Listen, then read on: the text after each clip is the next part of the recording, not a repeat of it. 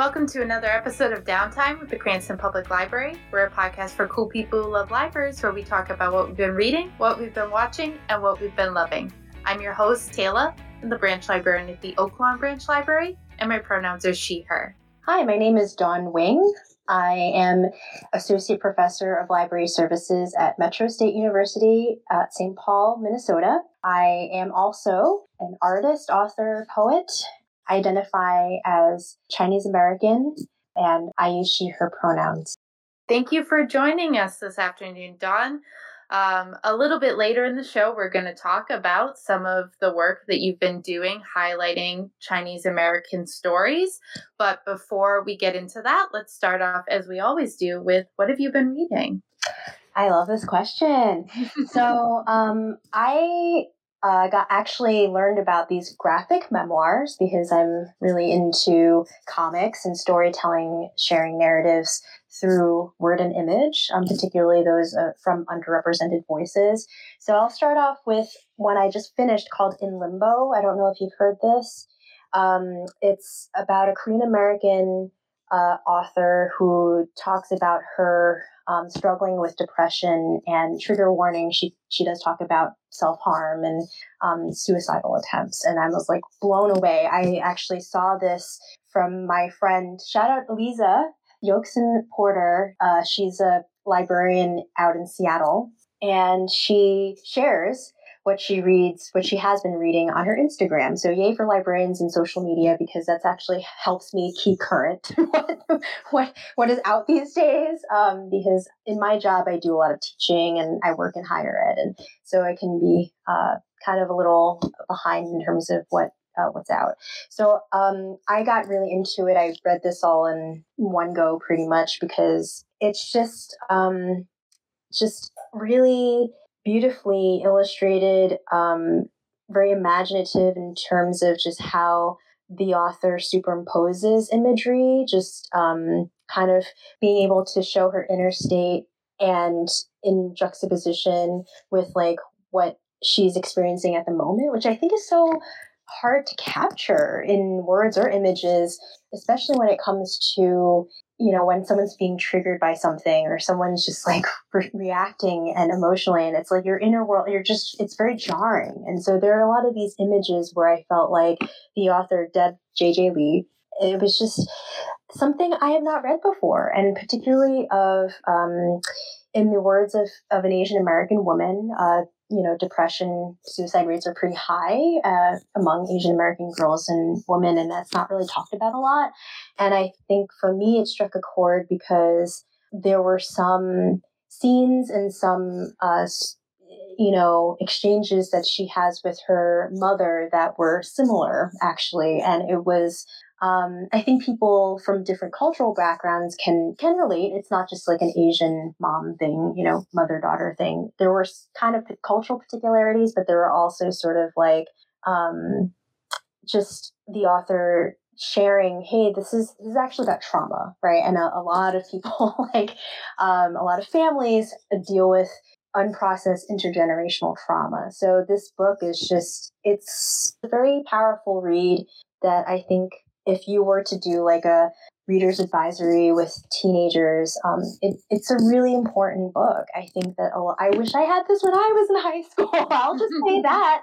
You know, this this author, um, she she's graduated high school, um, maybe 2016. She kind of puts the date, so she's younger than I am. Um, and I graduated high school from in 2001, right? So this is kind of before you know, like these topics were are as widely discussed as they are, and certainly in this format, right? In comics, like if I, I remember when I was in, you know, I grew up in Queens, New York, so I went to Flushing Library in Main Street, Queens. Shout out to Flushing Library, I love that place. If you ever visit New York, it is worth hopping on the seven train, going to the last stop. It's a beautiful building. It's so diverse. Their collections are amazing, and at the time, there wasn't a, a, such a thing as teen the teen section or YA, like it's just changed so much in the past 25 years. Mm-hmm. Um, and so I would just wander the aisles. I'd go to poetry, 811, you know, I knew my Dewey decimals, right?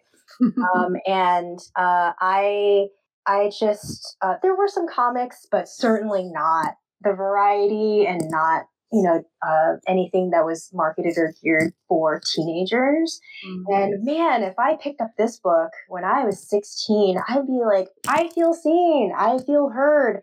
I'm not the only one, right? Like I would just, I was reading this and I was like, yes, I wasn't able to articulate that to myself because of like, what is happening? What is, what is going on? Because a lot of these struggles, it's just so hidden, you know, uh, when it comes to trauma, traumatic events, and mental illness. And so, this, I highly recommend this book. It's just something I've never read before. Um, and another one I'm uh, still finishing up that also I heard from another librarian. It's uh, Our Stories Carried Us Here. It's a graphic novel anthology. Thi Bui, who did The Best We Could Do, it's a really critically acclaimed graphic memoir about the author's parents' experiences as Vietnamese refugees to the US and the intergenerational traumas.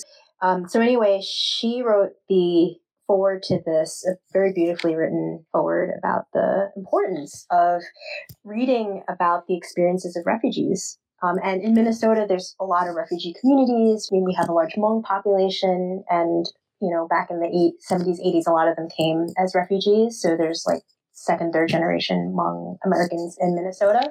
I believe it's the largest in the country. Wow. Yeah, and we do have a number of Vietnamese Americans, maybe not as large as in California, um, and Somali. We have a huge Somali uh, refugee population, and other other groups as well. Currently, a number of Karen refugees from Myanmar, um, and a, and a lot of these uh, are uh, communities that I serve. A lot of these students mm-hmm. that come to the school, attend the school I work at, Metro State University. A lot of them are Somali Americans, Hmong Americans. And so this is a really great book for me to have a deeper understanding of my com- the communities I serve and the students and, and their backgrounds. And uh, it's a really great book, and I've never seen anything like it either. So there's this uh, organization called Green Card Voices based in Minnesota. So they invited um, refugees to write the text, and then they would pair the pair them with the i don't know how they decided to choose the illustrator but the illustrators themselves are also immigrants. Mm-hmm. and so it's really cool because before you read the stories they do a little intro of who the writer is and who the illustrator is and i just love that. It's like we get to know who they these individuals are first and their backgrounds and um, it's just really helpful context before diving into the stories of how they came to the us I love this kind of collaboration. I hope to see more of it um, because I just feel like this allows people more insight and hopefully more compassion and are more informed about what's going on in terms of immigration policies and um, just understand that you know the rhetoric that we've heard about immigrants at our border that they're criminals and maligning them you know they're just using up our resources or they're threats to us it's like no they're they're like, you know, if we were in a place where there was warfare or just extreme poverty or just situations where it's like you, you have no choice but to leave and where would you go, you know, it's like only until we can really be in their shoes. And this is a great way. I can't exactly know what it's like to witness, you know, tanks and bullets like you know flying amok every day you know but maybe some of my students witnessed that you know maybe you know their family members did. And these stories are a, a, bridge you know into at least trying to understand and seeing and hearing directly from their own testaments you know of what they've been through and how hard it is you know to um, be a refugee on many levels like emotionally but also politically and bureaucratically of just like this is how how it is. And um, i think that anyone who uh, especially those of us who work you know in public libraries or schools you know and we serve students who are immigrants like this is just a must read. It's definitely like we need to read this to have but to be better educated on current events on historical events even oh this this is what happened in yemen or this is what happened in myanmar and this is, you know, people went on rafts. People yeah. were exploited and they still persisted because it was better than staying. right? Yeah. And so, um, even though I'm third generation, you know, my grandfather immigrated when it was illegal for people from China to immigrate. That didn't stop people from immigrating. I mean, that's still the same similar, similar case to this day, right? Like, yeah. So that's kind of maybe segues into me maybe sharing why I do the work I do, but I love to read comics again. that's just is really pushing the boundaries. It's you know, it's just back when I was a teenager going to the public libraries, I was not seeing books like this, you know, and I wish yeah. I did because again, we did not learn about this in school, and I went to pretty good high school, but the curriculum was just very like whitewashed. You know, I'll just say that. Mm-hmm. And um, it's just I wish that there were more um, honest, you know, primary sources and engaging texts that really show um, emotionally that hits you know people on an emotional level like just these very human experiences right? Like that's what we i believe that's what we need more of in this world just this connection to our own humanity and kind of um yeah just you know reminding ourselves like it could be us. It could be us having these struggles and um, another book that I read was um, it was also another recommendation from my library friend Eliza. I think the title is "I Have OCD. Everything is an Emergency," and I um, I picked up that book because I I don't have OCD, but I ha- I just finished teaching a course where a student self they shared that they did and reading that book really helped me understand a little bit better you know about you know their the tendencies and just kind of the communications. And that student was really great in terms of being able to be very um, communicative and and oh, self-aware you know of of um, their the the OCD and ADHD that they they have. And I I was like wow you know thank goodness for these books and for these brave authors for sharing their stories because again it helps build just empathy to be like wow this student has the awareness of what's going on and just and and being able to communicate with me like what's going on. And i was better able to help them and to be more patient quite honestly. And um, just tying in with what i said before about the importance of connecting to our own humanity and in order to be able to, I just, I guess, speak in terms of our roles as librarians and people in these professions where we're helping people, um, you know, patience is really key. I think I, I learned that about myself. I was like, you know what? I'm going to try to be more patient. Like in general, like just, oh, okay, this person is, they're, they're not acting out. I use, I'm using air quotes, you know, they're not, they're not being difficult. Again, I'm using air quotes just to be difficult. It's just sort of like they, they, it's it's something that they're working on. And i think in general not just in the framework of mental illness but just we're all going through stuff and like yeah. you know and how do we not react and just try to step back and be like maybe someone is triggered from a trauma. And it's just like how can we take a step back and and kind of assess and, and try to see someone and hear someone? Maybe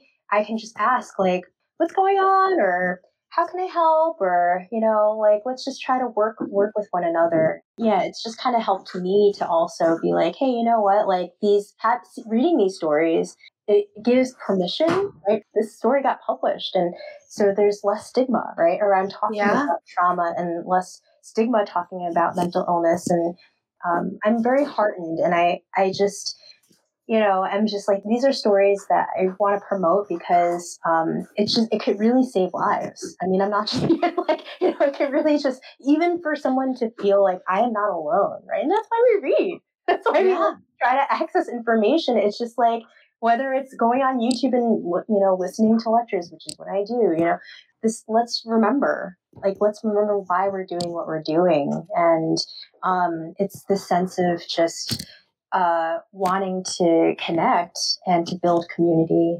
You know? So anyway, that's my spiel about about those books that I highly recommend.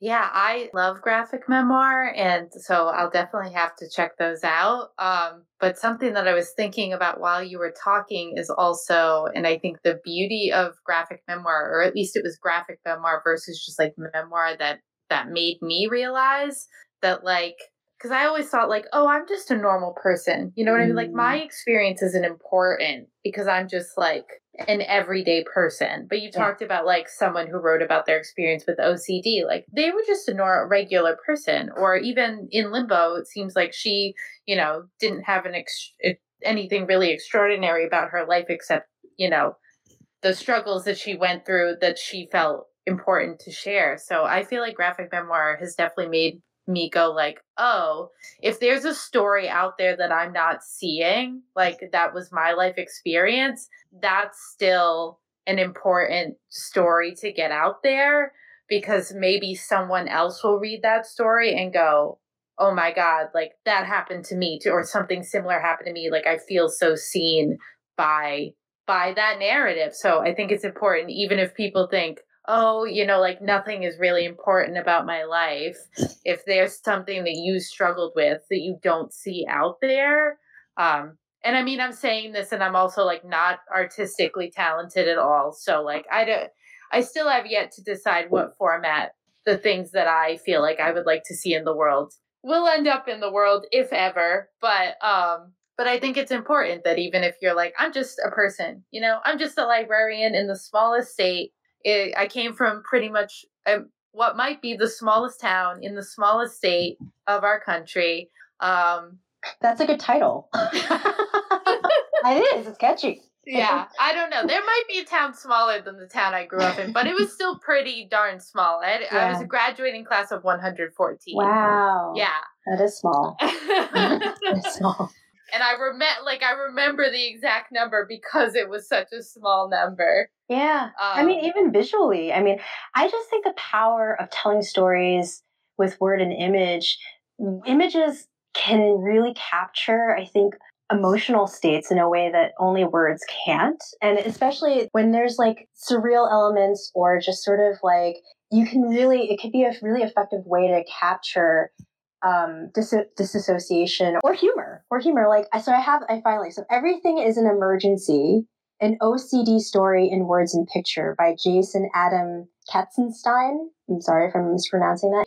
And this person, if you see the cover of it, it's this adult guy, like, you know, crouched with like a record player on his head. And like, so even visually, like, you know, like you can kind of infuse humor. And I think graphic memoirs with the visuals, it can actually also help dispel misconceptions, right? And stereotypes around like mental illness or disorders. And so, um, it just allows so much freedom, you know, for the imagination and for silence. Like I appreciate panels where it's wordless. It's just you're kind of like in someone's headspace or there's just like this interaction or, or you know, and it's just like I'm just so excited. As someone who grew up reading Sunday strips, Calvin and Hobbes, Garfield, um, Maus, it's so heartening to see this embrace and this evolution of just how people are really pushing the envelope with storytelling, with words and images. So, yeah, so I believe you can, Tayla, you know, a zine, you can create a zine, or it doesn't have to be a graphic novel, you know, it could be a, a comics poem or, um, or whatever concrete poem. I don't know. It's just like there's different ways to play with images, with words, and mm. vice versa. So. Yeah, I very recently we we uh, maybe like two months ago now. It's so hard. We record every week. Time is like a blur. Um, but we talked to two other librarians. One of them who makes zines as well as collects them at their library, and then someone who um, did a zine program with teens, and then they hold all the zines as part of the collection after the the program. And yeah, that kind of like got zines on my radar a little bit more and it definitely is a form that I've been thinking about more um, since having heard from them and, and heard more about it. Yeah, it's a great way to also when you have weeded magazines, like for for those who Yes, we weed so many magazines. Maybe I'll just hold a few back Yes, collaging. they I've worked with a number of middle schoolers. Like sometimes I'll do community, you know, have middle schoolers visiting my university, or I get asked to do public library programming. Um, I love the young people a lot because they just dive right in and they all see stacks of like weeded magazines like national geographic sometimes you have to like go through whatever but like um usually if it's like the they love animals, anything right? Like, oh, you know, and they, I'm like, have at it. You can destroy these. You're allowed to. We we were we did something called weeding, meaning we like we don't circulate these anymore, so destroy them. Rip out yeah. pages. They're like, yeah, anything hands on, and yeah. and they get so lost, and it's just so cool. Some of them just do wordless scenes, like they'll superimpose. I'm like, yeah, go go Dada, go surrealist, like just superimpose. Like it doesn't need to make sense. I, you know, they can if some students want prompts, I'll just give them prompts like you can do a how to zine or whatever. Some of them don't need it. Um, one uh, student did a mental health zine and they created a character called mental health panda. And i was like wow that's a great idea. No, i was like this is so brilliant. And like animes i'm not a huge manga reader but um, if they want to i was like make a little mini manga zine. Why not? You know? And i tell them like once you finish your copy it's this one sheet of paper printer paper. You can easily make copies refold it distribute it slip it into library books that's what i used to do um, again, stuff I wish like when I was in high school I knew about. I mean, I know zines were around back then too and before, but I was just like they certainly weren't a part of like the school curriculum or I didn't know about them in my public library, but yeah, I, they were I, kind of like a niche yeah. underground yeah. culture until I think somewhat recently. Yeah. So do it, Tayla. I you got those weeded ma- magazines. They're just waiting to be torn up and have another life as a zine inside a zine. so yeah. All right. I don't want to skip over, um, but we are getting short on time. So, mm-hmm. like, are you watching anything interesting? I loved Beef on Netflix. Oh, I I've only, I've heard people talk about it because mm. the the Walking Dead guy is in it, mm-hmm. right? Mm-hmm. Uh, Steven yep. Yeah. Yeun. All right. Yeah. He's he's great. I.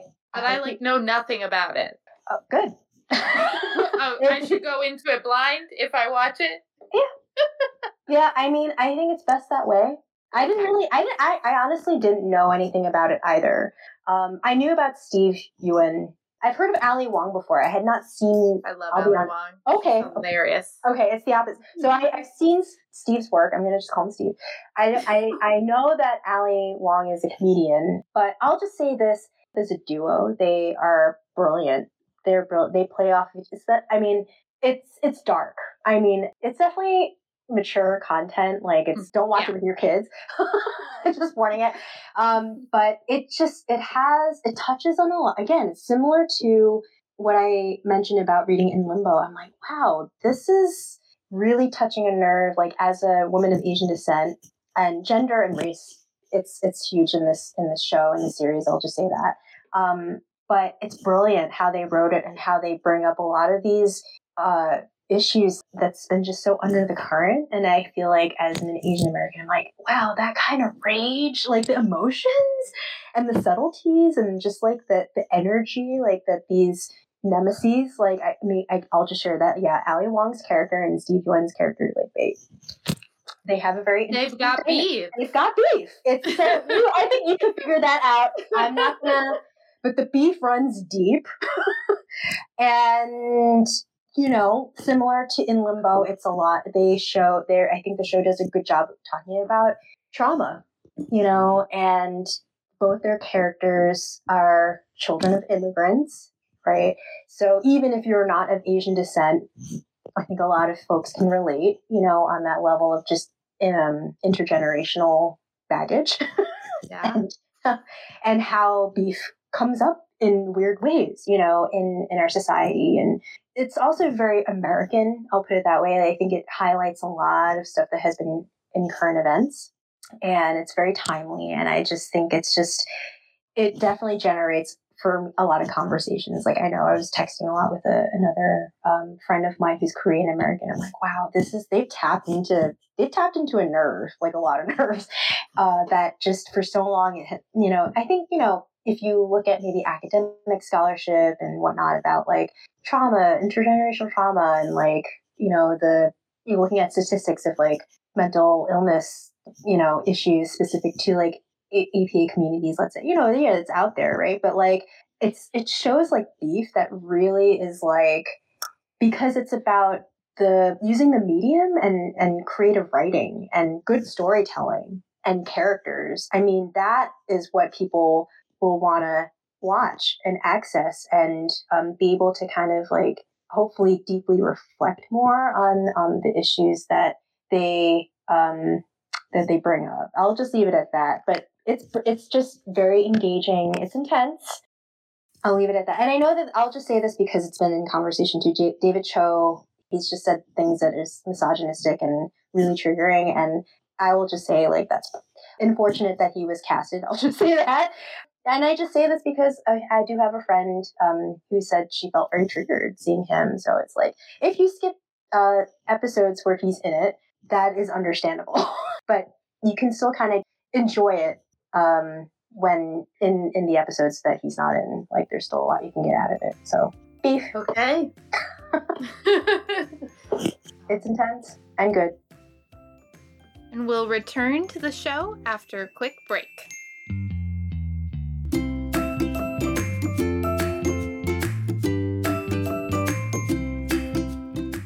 Enjoy the latest movies, music, ebooks, and audiobooks instantly with Hoopla. Cranston Public Library cardholders can borrow up to five instant titles each month with no wait times or holds. You can download the free Hoopla digital mobile app on your Android or iOS device or visit www.hoopladigital.com to begin enjoying thousands of titles from major Hollywood studios record companies, and publishers available to borrow for instant streaming or temporary downloading to your smartphone, tablet, and computer.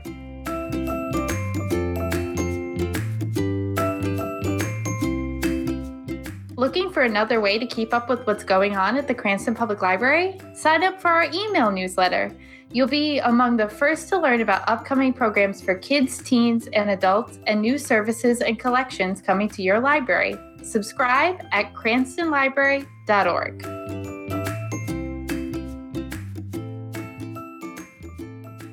So, I want us to have enough time to talk about your work now mm-hmm. that we talked about a lot of other people's wonderful work. Mm-hmm. So, I'd like to talk about um, your two comic biographies mm-hmm. and, and kind of why you decided to highlight Chinese American voices in and these particular Chinese American voices in your work? Yeah, so um, I these stories actually I feel like they, they kind of came to me, right? It's like some you know, it's I don't know if I'm sounding like Traeger or something. It's like I I wasn't seeking to try to self-publish long form, longer form um, com- works of comics. Like I've done comics zines, like mini comics. I've been to zine festivals, and it was just a way for me to keep my creative practice going. I so kind of quick summary of me like I went to college and I majored in studio art and art history. So I love the arts. It's always been I always it's always just it's it's just my joy and my light. It's just something that just keeps me going. It feeds my soul.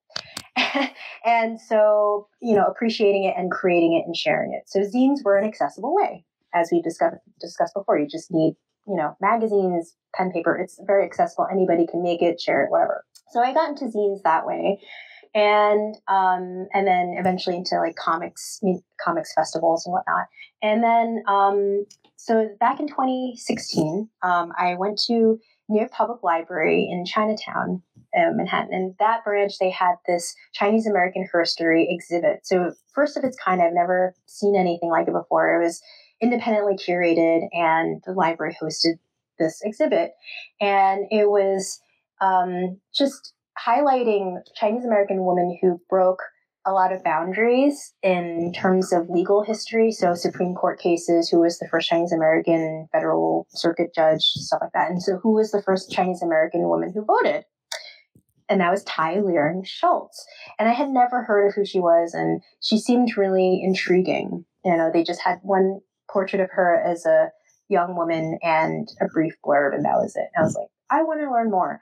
Fast forward, I had this idea to want to take uh, work with that curator to create that exhibit digitally, but that didn't work out. Um, however, through that endeavor, initially, I got in contact with the grandson of Tye Leung Schulze, the first Chinese woman American who voted, and he actually did research on me when I reached out to him to kind of just do a casual interview or kind of learn more about his grandmother. And he's, so he did research on me and he found some of my comics online and he's like, I like the work that you do. Like, I see that you share stories of your own family, um, your experiences growing up Chinese American. And I think that you can do the same with my grandmother's story, like bring her story to life in that way. Because up until that point, you know, Tye Leung Schulze, like her story was in anthologies. It was just kind of part of exhibits anthologies or kind of select talks. um, it wasn't really out there. And so I said, okay, I'll take up this endeavor, not knowing it would take me about four or five years and, you know, whatever. Um, but I got grant support funding through the years to do field research, to go out to California, do interviews with her family, go into the archives at Berkeley and Stanford to get transcripts, listen to, you know, just meet with people who and I was like, this is the first time I really learned about this part of American history. It's, it's not just my history as a Chinese American, it's like the history, it's a part of American history, right? Because a lot of those experiences and laws and protests and resistance, it connects to the experiences of immigrant groups today, you know, in terms of just like uh, the um, I believe it was the 14th Amendment, where it's like if you're born in this country, you're a citizen. That wasn't always the case. Like that was contested, you know, in California by a Chinese American, a son of Chinese Americans. He was Chinese American, and he, um, yeah, like that. That was a very famous Supreme Court case. And I'm like, yeah, we didn't learn this, and it would just be so great for more people to know, and um, that uh, a lot of the laws that were in you know part of our history and even currently they're they're not just. Like and people fought back and this is how they did. And so that's why these stories are important to share because they're people who look like me who look like you right? And so right um, it's good to have the, these kinds of counter narratives right? Especially you know there's just especially these days there's so much information thrown at us social media and so so that's why the son, the grandson of Tye Leung Schulze, he's like the kids, young people are they're going to the comics these days, you know, and and web comics or you know like just do the thing where you're going to have where you're accessible, right? And so I that's why I did the book, and I'm proud of it. And um and it was through that research I got to learn more about Tien Fu Wu, who is the uh, subject of my second book. And so Tye Leung Schulze and Tien Fu, they were both women, Chinese American women who lived in San Francisco's Chinatown at the turn of the 20th century. And they were just so fierce because for their time, uh, as women and as uh, women of Chinese descent, like they broke so many boundaries, like that I couldn't even imagine. Like they just weren't allowed to go to school because of racism and because of their gender, right?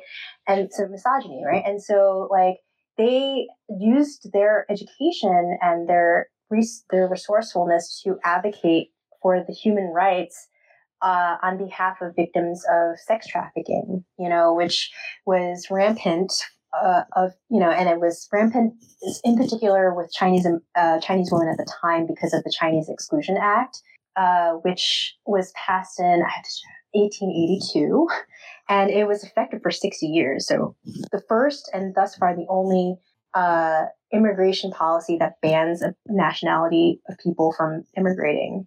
But obviously, people found loopholes, and mostly men. It was mostly men, migrant laborers who built the railroads and did agricultural work. came, but there was a dearth of women, and so that opened up the door, unfortunately, for human trafficking, for sex trafficking. And so, um, so they, these two women, Tye Leung Schulze and Tien Fu, they worked with this Presbyterian mission home that is still active today. It's now called the Donaldina Cameron House in San Francisco. So Donaldina Cameron was uh, the supervisor, the matron of this Presbyterian home that served as like a boarding house, as a place, a, a safe refuge for these uh, sex trafficking victims. And so um, Tye Leung Schulze was not a victim of sex trafficking. She was a child of Chinese immigrants, um, and she ran away uh, to this home this church because of she didn't want to uh, be a part of this arranged marriage situation that her parents were like, go marry this Chinese guy in Montana. She's like, no, I'm 13, 14. I don't want to do that. She's like, so she knew enough English. She had enough education. So she basically, you know, worked at a very young age and um, had a lot of opportunities to help her community uh, that way. And she actually was the first Chinese federal government worker. She was a translator at Angel Island, which was the Ellis Island of the West Coast. Um, and so to actually help the government figure out if there were women coming through who were being sex trafficked. And then Tien Fu Wu, yeah, who is her counterpart, they're around the same age. She was a chi- she was a trafficked as a child, as an indentured slave, as a child, um, and so she was sold into slavery by her father, unfortunately. Um, and you know, at the time in China, there's a lot of poverty and a lot of stuff. So, so she came over and was abused, but um, the church helped her out of that situation with the help of a good Samaritan, a neighbor. And so they both dedicated their lives to helping, to working with the church, you know, to like pay forward basically. And in, in turn, you know, they risk their lives. Obviously, you're dealing with organized criminals mm. and you know corruption, right? Yeah. So they did risk their welfare to help these women, you know, publicly by showing up to courts or you know to translate. Um, and also, you know, th- that's a highly sophisticated skill, right? Like not anyone, not anybody can just do that. Um, but also, they showed up to brothels. They showed up to wherever these women were held captive, girls and women are held captive, to translate and to be like, "Hey, we're here. We got to get you out." and they did a lot of the cultural brokerage um, and yeah they just in a, it's all in my books so but um, and they are available at various libraries i'm happy to donate your life uh, send some copies to your library if they're interested but awesome. um, yeah they they just i was like these are fierce stories and it's just like this is back in like you know the turn of the 20th century you know? And this is like this is like um incredible like that they were that they just persisted despite like so the odds were they had so many odds stacked against them. Like i can't even imagine because i i was born in the 80s so i take for granted that i could just get public education everyone has that right no if you learn your history like that's not the case based on your race and gender like you can't just get an education vote right um, yeah. And so it's just, you know, it's two major things, right? And it's just, so it's a reminder. It's like, you know, um, this, they, they're both very, they, in their stories, they've appreciated just how they've appre- the they've appreciated the opportunities they've had to you know to advocate for themselves while dealing with the discriminations they faced, um, and it's just yeah just a reminder for readers today don't take this for granted. And you know you too like them they're ordinary people. They're people we didn't know about. But i also hope it's a reminder like you know what? Don't feel downtrodden. You know i wrote i published these books during covid and as the rise of anti-asian hate which has always been around right like it's just that was just very intense and very public and you know you had yeah. these tense like but i'm i'm like when I was doing the research and sharing this, and I wanted to put it out into the world during that time, this isn't new. Unfortunately, these kinds of anti immigrant, xenophobic acts of violence it's it's a fabric it's a part of our history right? Like this isn't yeah. anything new and don't let anyone tell you otherwise. Like there's records of it it's just people don't know and we weren't taught in schools. Hopefully that's changing. But like yeah, but that's even being debated now right? And i'm like no that's why we need this stuff. So i'm a huge advocate for zines and self-publication for this reason you know and as i say this um it's really unfortunate i think that it's public it's public news like scholastic has um they've been on blast because there there's this children's author who who's japanese american and she wanted to share uh, her story of her grandparents who met at a japanese american internment camp Oh, I that, love yeah. in the library. I looked at this book the other day. Yeah. yeah. And they wanted her to take out the word racism. And I was like, wow.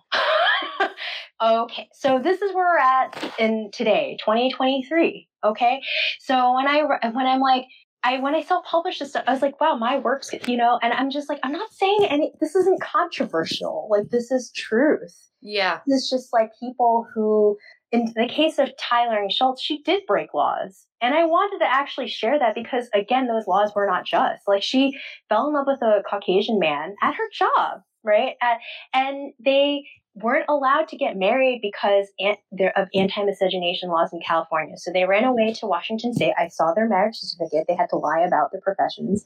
And and I guess they felt like doing that would make it safe, you know, but they came back, they lost their jobs, right? Because everybody knew. And that, like, this is real people, like, and 1965, that wasn't until the Supreme Court made with the Loving case. They, yeah. It wasn't until 1965. It hasn't even been 100 years when in this country, you know, finally it's like you can openly ha- be in an interracial relationship. Like you were, it's, you're not going to be shunned. You're not going to lose your job. You're federally protected. If someone tries to discriminate against you because you married someone of a different race. Yeah. This is our country. So she did that back in like 1920, you know, back in like the early 20th century. I was like, that's pretty bold. Like this lady, like, yeah. you know, it's very bold. They were both bold, but I think in for her in particular because of her status. But I think, and also the other thing is, um, and it's it's public information, and you know, I shared this with the family, like I shared drafts with them. But she helped women get abortions. Here we are, 2023. okay, who I did not even imagine this when I put out the book. Like I was like, oh, whoa, like right? And so she was arrested because she, you know, like uh, it was this how women back in the day, like in where she was living, um, like it was the organized crime, like or these criminal organizations kind of were the go-to. You know, if you wanted to get an abortion, they you have to pay a fee. you know, they knew where you could go. And she was sort of that broker. Like she knew how to get women in her community where to go and basically escort them. And, and I was like, whoa, like that, that's like serious stuff. Like it's just like that's like risky yeah. stuff. And you know, so but she saw a need in her community, like, um, and you know, so she took that risk. And so I was like, she, she did a lot, you know, she definitely breaks a lot of stereotypes, which is why I shared that. It, it's not kind of like, ooh, you know, like to be provocative. It's more of like, she's an ordinary person and she sees that her community, particularly women, you know, Chinese descent, like did not have access to uh, resources that a lot of other people had. Um, or had difficulty with, but they had even more difficulty because of language, you know, mm-hmm. maybe, and maybe culturally, like taboos and stuff. But I just wanted to show, like, look, this is a person who she was known in her community and she just very unassuming, you know, but she also breaks a lot of stereotypes. Like, I think in the, in the Western world, it's like, oh, you know, people still think, oh, if you're Asian, you're just like submissive or, especially if you're a Chinese woman, you're just, you're not going to speak up or whatever. I'm like, you know, was she loud? Was she brash? I don't, you know, I don't know. But she certainly liked to have a good time, and certainly was like, okay, this is the law, but I'm going to break it, you know, because it's it's not serving my, my community, right? Yeah. But um, you know, but she also was very human and I wanted to to share that part of, you know, her just to kind of be like she she loved to gamble, she loved to have a good time. she um did things that she knew would ruffle feathers maybe, but she wasn't doing it just to ruffle feathers. She just didn't compromise like her values or her vision or just what she felt like she would benefit her and her community.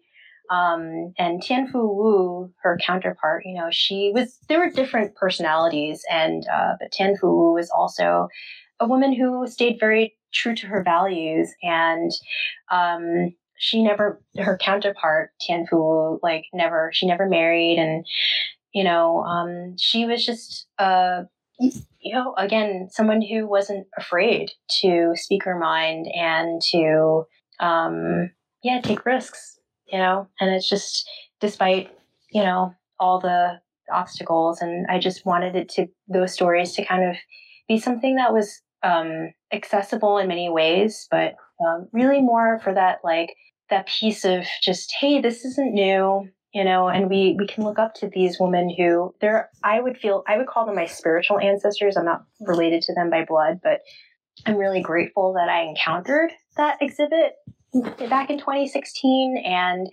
it took me on this journey where i reconnected to um like yeah just this history that relates to my experiences. And it gave me a lot more context and understanding and appreciation of like my grandparents and what they and went through, and also just the experiences that are very similar to anybody who's who is a descendant of immigrants, you know, yeah. Um, you know, but in particular, you know, what's going on today, you know, you know, on the borders, you know, on the Texas borders and whatnot, It's just like what's going on there. So lots of connections, intersectionalities, um, and hope. I I hope people find that there's hope in, in the stories that I've written because that's what I needed and that's kind of and I know that's what a lot of people these days in particular need. And so that's what motivated me to share the work in the way that I did and to do it in a format through art, you know, through word and image, through illustrations, through collage.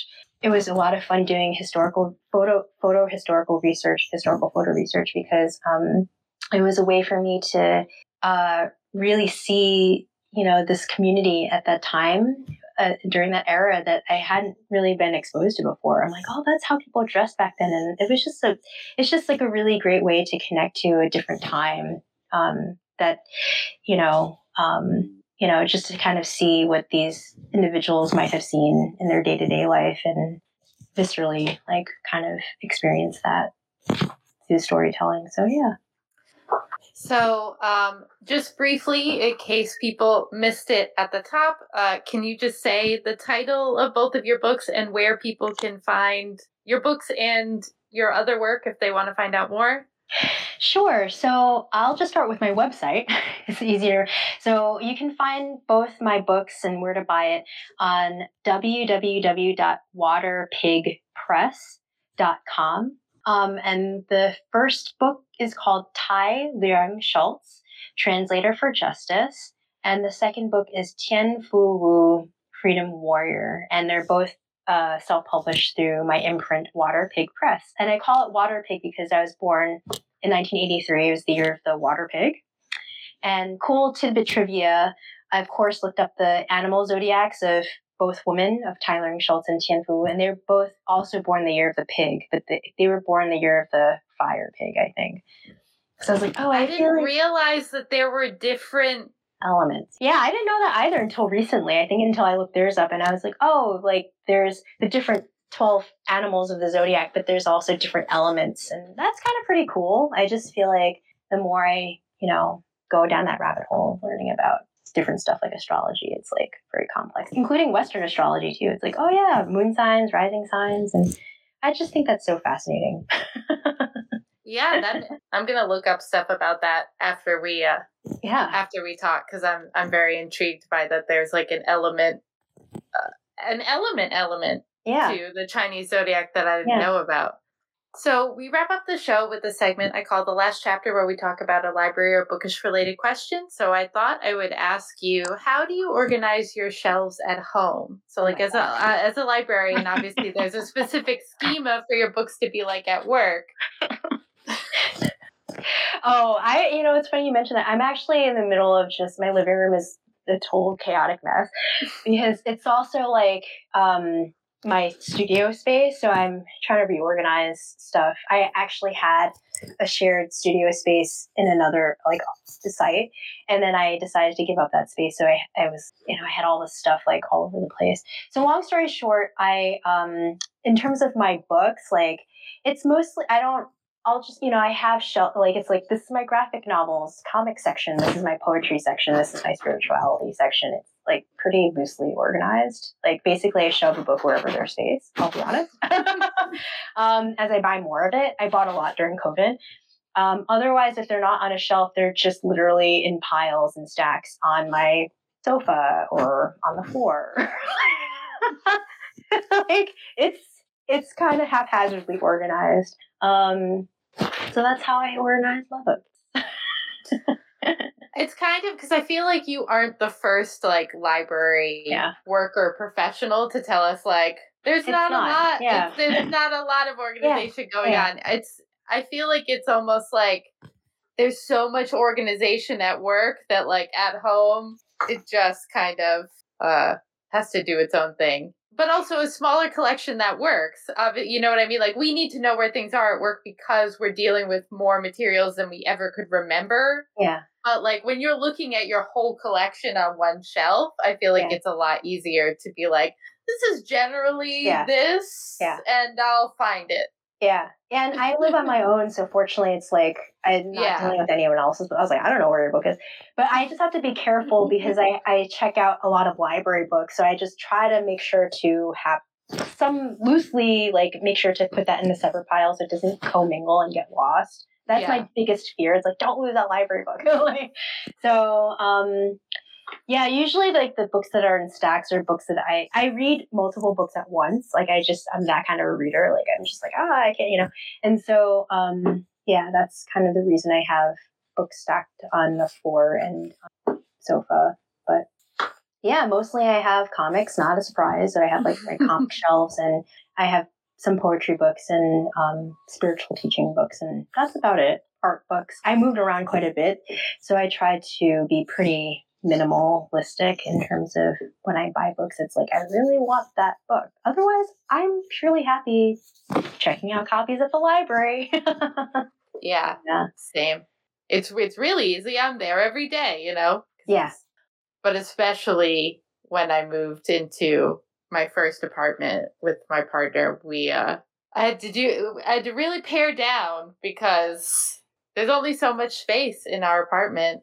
You gotta do what works. Made it work. Yeah, yeah. yeah. I mean, it's just like if it's your shelf, you do what you do. You know, you do it with it. And yeah, I'm just very fortunate. I don't have to worry about like another person being frustrated with me and walking or walking around stacks of books, be like, why is this on the floor? Like, I tried to make it so that I don't trip over it. Like that's also yeah. my main thing. It's like I don't want to physically put myself in harm's way, but like, but you know, um, it just it always happens.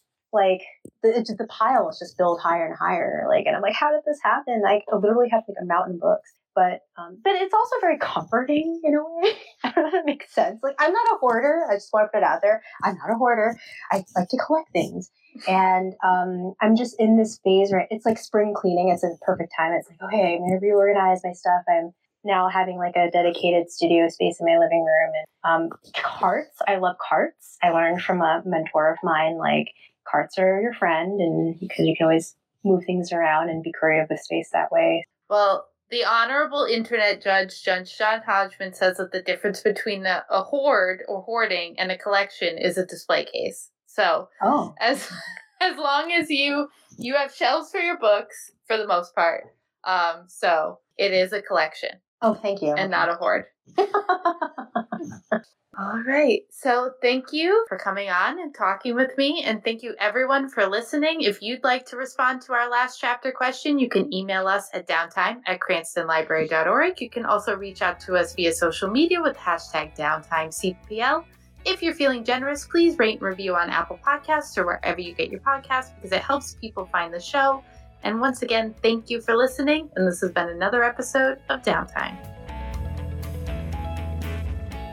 Downtime is a project of the Cranston Public Library and is produced by Elena Rios, Nomi Haig, Robin Nizio, and me, Tayla Cardillo. Audio engineering by Dave Bartos. Our theme music is Day Trips by Ketsa and our ad music is Happy Ukulele by Scott Holmes. Links to the books and movies discussed can be found in the show notes. Remember to rate and review Downtime on Apple Podcasts, connect with the podcast on Facebook, Twitter, and Instagram with the hashtag DowntimeCPL, and if there's something you'd like to hear on the show, send an email to downtime at cranstonlibrary.org. The views, thoughts, and opinions expressed are the speaker's own and do not represent those of the Cranston Public Library. The material and information presented here is for general information purposes only. The Cranston Public Library name, in all forms and abbreviation, are the property of its owners, and its use does not imply endorsement or opposition to any specific organization, product, or service. The content of this episode is the property of the Cranston Public Library and may not be reproduced without express written permission. Join us next week for more downtime.